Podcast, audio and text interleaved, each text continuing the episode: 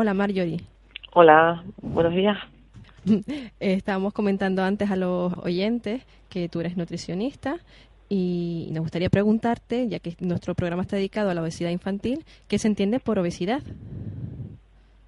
Bueno, obesidad, eh, según la Organización Mundial de la Salud, vale, es cuando el índice de masa corporal es igual o superior a 30 kilos por metro cuadrado. Es decir, que tú ocuparías más de 30 kilos por metro cuadrado. Interesante. También hay otros factores que se tienen en cuenta para como signo de obesidad, que no tienes por qué llegar a 30 kilos por metro cuadrado, pero sí que tengas un, eh, un perímetro abdominal eh, mayor o igual de 102 centímetros en hombres y de 88 centímetros en mujeres.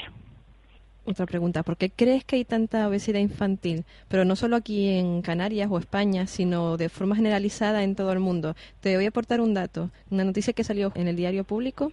España supera a Estados Unidos como país líder en obesidad infantil. Y esto se basa en un estudio pionero realizado en, aquí en España, en Cataluña, que se hizo durante cinco años, el seguimiento, y desvela que además eh, digamos que en torno a 2030 ya el 37% de los hombres y un tercio de las mujeres padecerán la enfermedad. ¿Qué te parece? Bueno, me parece un dato alarmante, pero ya hace años que vamos viendo cómo, cómo las cifras estas van, van en aumento progresivamente. Y bueno, yo creo que tiene que ver mucho con el, con el, bienestar y con el Producto Interior Bruto de, la renta nacional bruta de, la población yo creo que a cuanto mayor economía, supuestamente mejor calidad de vida, pues, pues más índices de obesidad. Pero curiosamente esto suele pasar también en, la, en los núcleos de población eh, con, con el nivel eh, educativo más medio bajo. Yo creo que esto tiene que ver mucho también con eh, las comidas fáciles, las comidas rápidas, los productos ya precocinados, los productos ya elaborados que nos aportan pues una serie de, nutrientes que, que, llamamos calorías vacías. ¿no? Comemos demasiada cantidad y no elegimos bien los alimentos.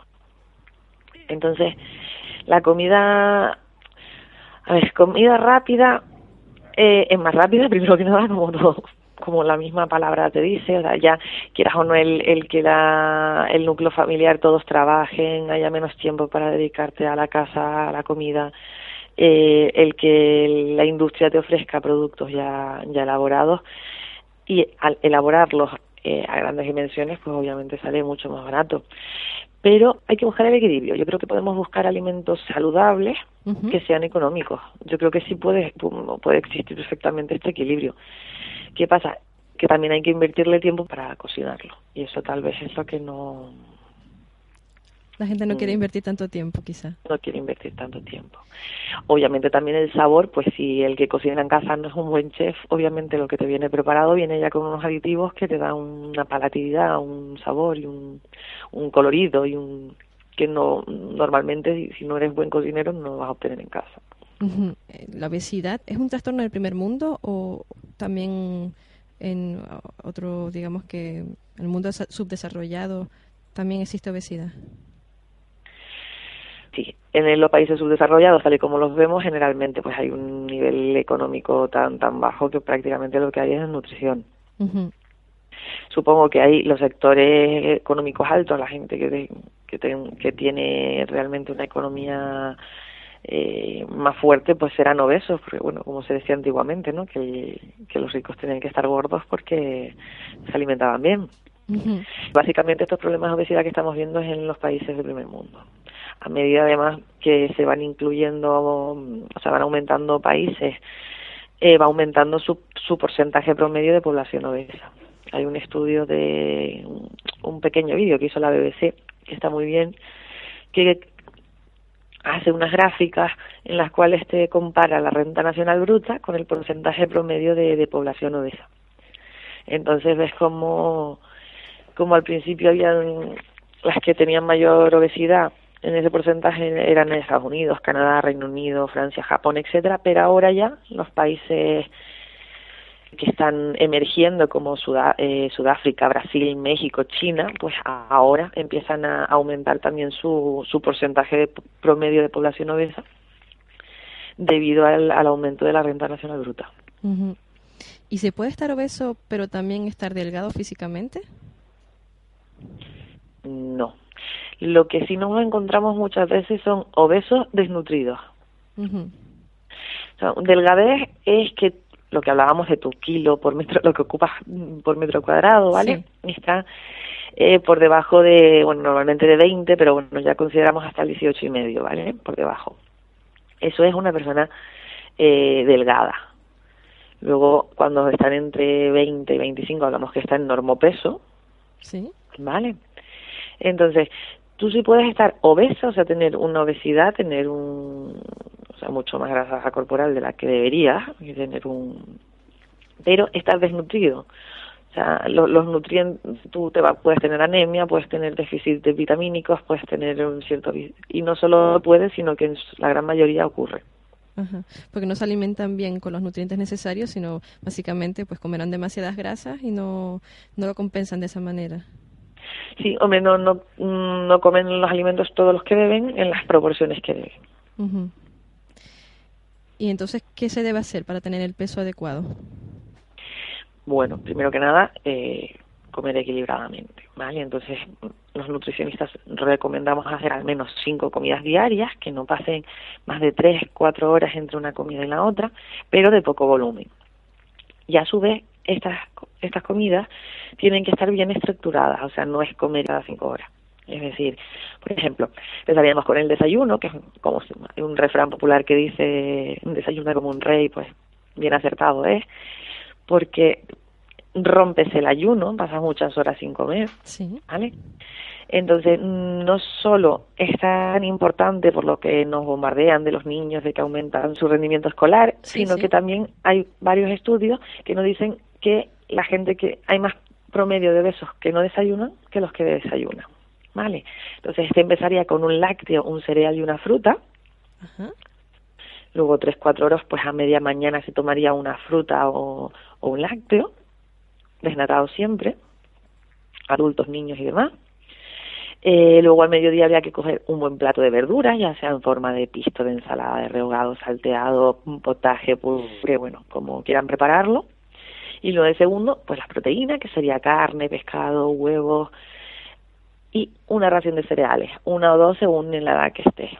Pues sería pues pasta, arroz, eh, papas, pan, y luego de postre siempre fruta, no, no lácteos, ni, ni postres grasos, ni nada de esto. La merienda, repetiría más la dinámica un poco de la media mañana, pues una fruta y un yogur, por ejemplo. Y luego la cena, la misma dinámica del almuerzo. Ah, mira. Yo tomo nota, tomo nota porque así también me lo, me lo aplico para mí. pues hablamos de alimentación. ¿Y el deporte es necesario también? Sí, es muy importante la actividad física. Pero cuando hablamos de deporte, no, no pretendemos que toda la población se convierta en maratonianos, ¿vale? No, no, claro que no. hay que hacer una actividad física, hay que aumentar un poco tus pulsaciones, pues unos tres cuartos de hora, una hora al día, ¿vale? Pero no por estrés, sino porque realmente estás haciendo una actividad física incrementada. Esto va, va a depender de, de, cada persona. No podemos pretender ahora coger y salir corriendo una hora. Entonces, eh, cuando generalmente los nutricionistas mandamos a empezar a hacer deporte a los pacientes, porque bueno, ya vienen con, con este tipo de patología, pues acaban en el traumatólogo porque acaban con las rodillas, la cadera y los tobillos destrozados, porque claro, de no caminar nunca se han ido a caminar una hora a un ritmo fuerte y el mismo peso no, no puede con ello. Entonces, este ejercicio físico tiene que ir, se tiene que hacer con suavidad y incrementándose a medida que la resistencia va, va aumentando. ¿Vale? Y, y puede ser cualquier cosa y tiene que durar en el tiempo, ¿vale? Entonces, da igual, bailar es un ejercicio físico. Sí. Vale, nadar también, o sea, no, no tiene que ser un, para lo que para mucha gente es un sufrimiento, ¿no? Me voy a un gimnasio ahí a, machacarme o no, con irte a dar un paseo a un ritmito rápido, luego otro día te vas a nadar un rato, o sea, es un poco tener un movimiento. Ajá. ¿Y, ¿Y, tú crees que sabemos lo que comemos?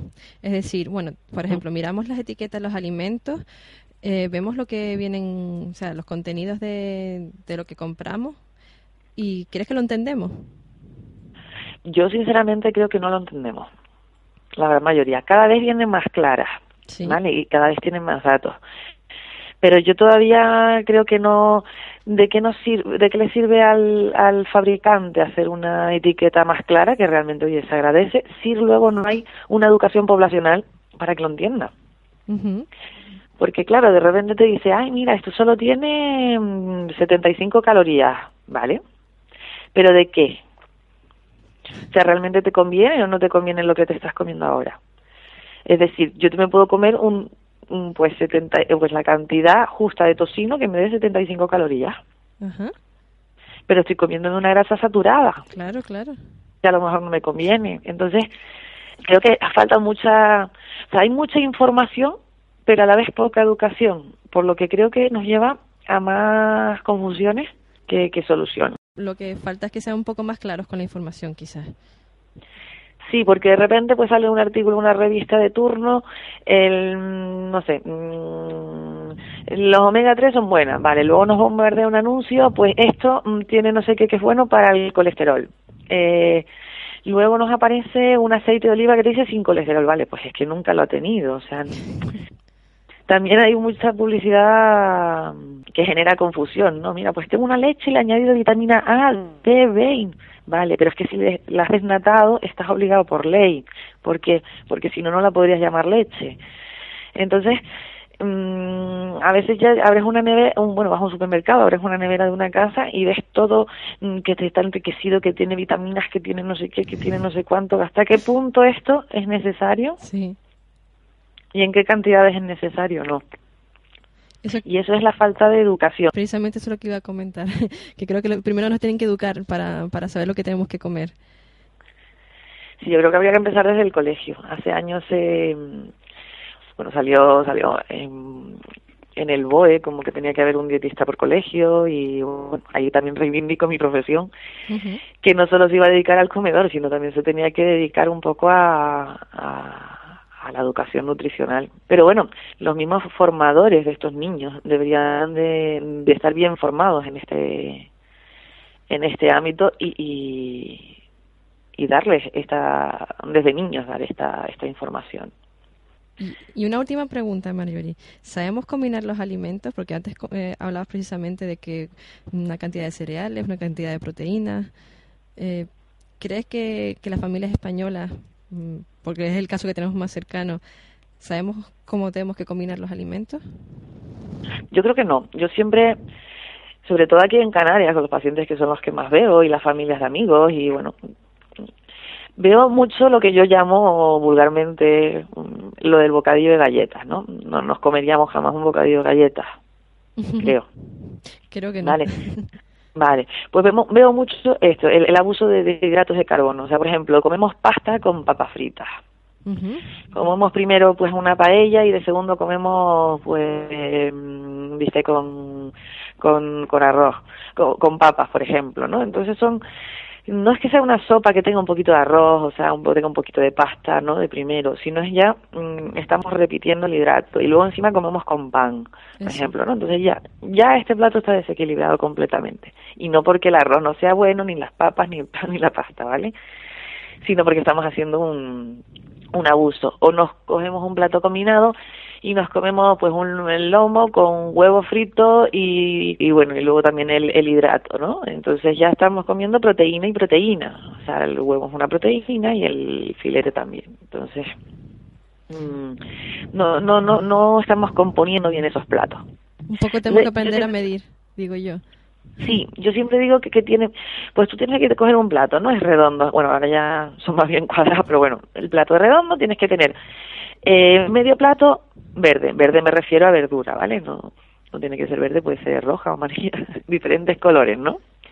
Luego la parte, un cuarto que sea la parte blanca, que sería la parte pues de arroz, pasta, papa, boniato, etcétera y la parte mm, marrón que sería pues la parte de, de carne otro cuarto sería carne pues pescado mm, huevo sería la parte proteica Entonces, si, si vemos el plato así pues más o menos vemos la proporción alguna recomendación para los oyentes bueno mira mm, leí el otro día un estudio que me llamó mucho la atención y me gustaría ya que me dejas este este segundo para, hacer un llamamiento. vale, si es un estudio sobre 100 niños y adolescentes obesos, ¿no? Entonces aquí se concluyó que más de la mitad ya tenía sobrepeso a los dos años. ¿Vale? Y el 90% ya eran obesos con cinco años. Estos datos son tristísimos. Pero ¿qué pasa? Que una cuarta parte ya tenía sobrepeso antes de los cinco meses de edad. Bueno, esto es muy fuerte, ¿no? Simplemente aquí lo que quiero mm, lo que quiero comentar es que los niños solidifican sus hábitos a los dos años. O sea, cuando ya los niños cumplen dos años, ya sus hábitos están consolidados. que, que a estos niños se les eduque, eh, enseña a comer correctamente antes de estos dos años de edad. O sea, no es ya cuando sea mayor comerá bien, porque yo comía mal de pequeña y ahora mira ya como de todo, pero de pequeña comía dos cosas. No, los padres no tenemos que molestar en, educar a nuestros hijos también con la alimentación. Y si no te gusta, mmm, tienes que hacer un esfuerzo y, comer al menos un poco. O sea, no podemos obligar a los niños a comerse todo el plato, pero al menos sí a probarlo. Y si al niño no le gusta hoy, a lo mejor mañana sí, porque les cambian los sabores. Entonces, si hoy ha dicho que no, mañana o pasado se lo vuelvas a poner. Vale, entonces es importante que los niños con dos años de edad ya tengan sus hábitos alimenticios correctamente adquiridos. Vale. Este estudio, disculpa que te pregunte, ¿este estudio dónde se hizo? ¿En Estados Unidos? ¿Alguna Esto salió publicado, salió publicado en, la, en Estados Unidos en la Clinical Pediatrics, en una revista de investigación pediátrica. Y la verdad que los datos... Son muy alarmantes, sí. Sí. Bueno, Marjorie, no, no, no te quitamos más tiempo.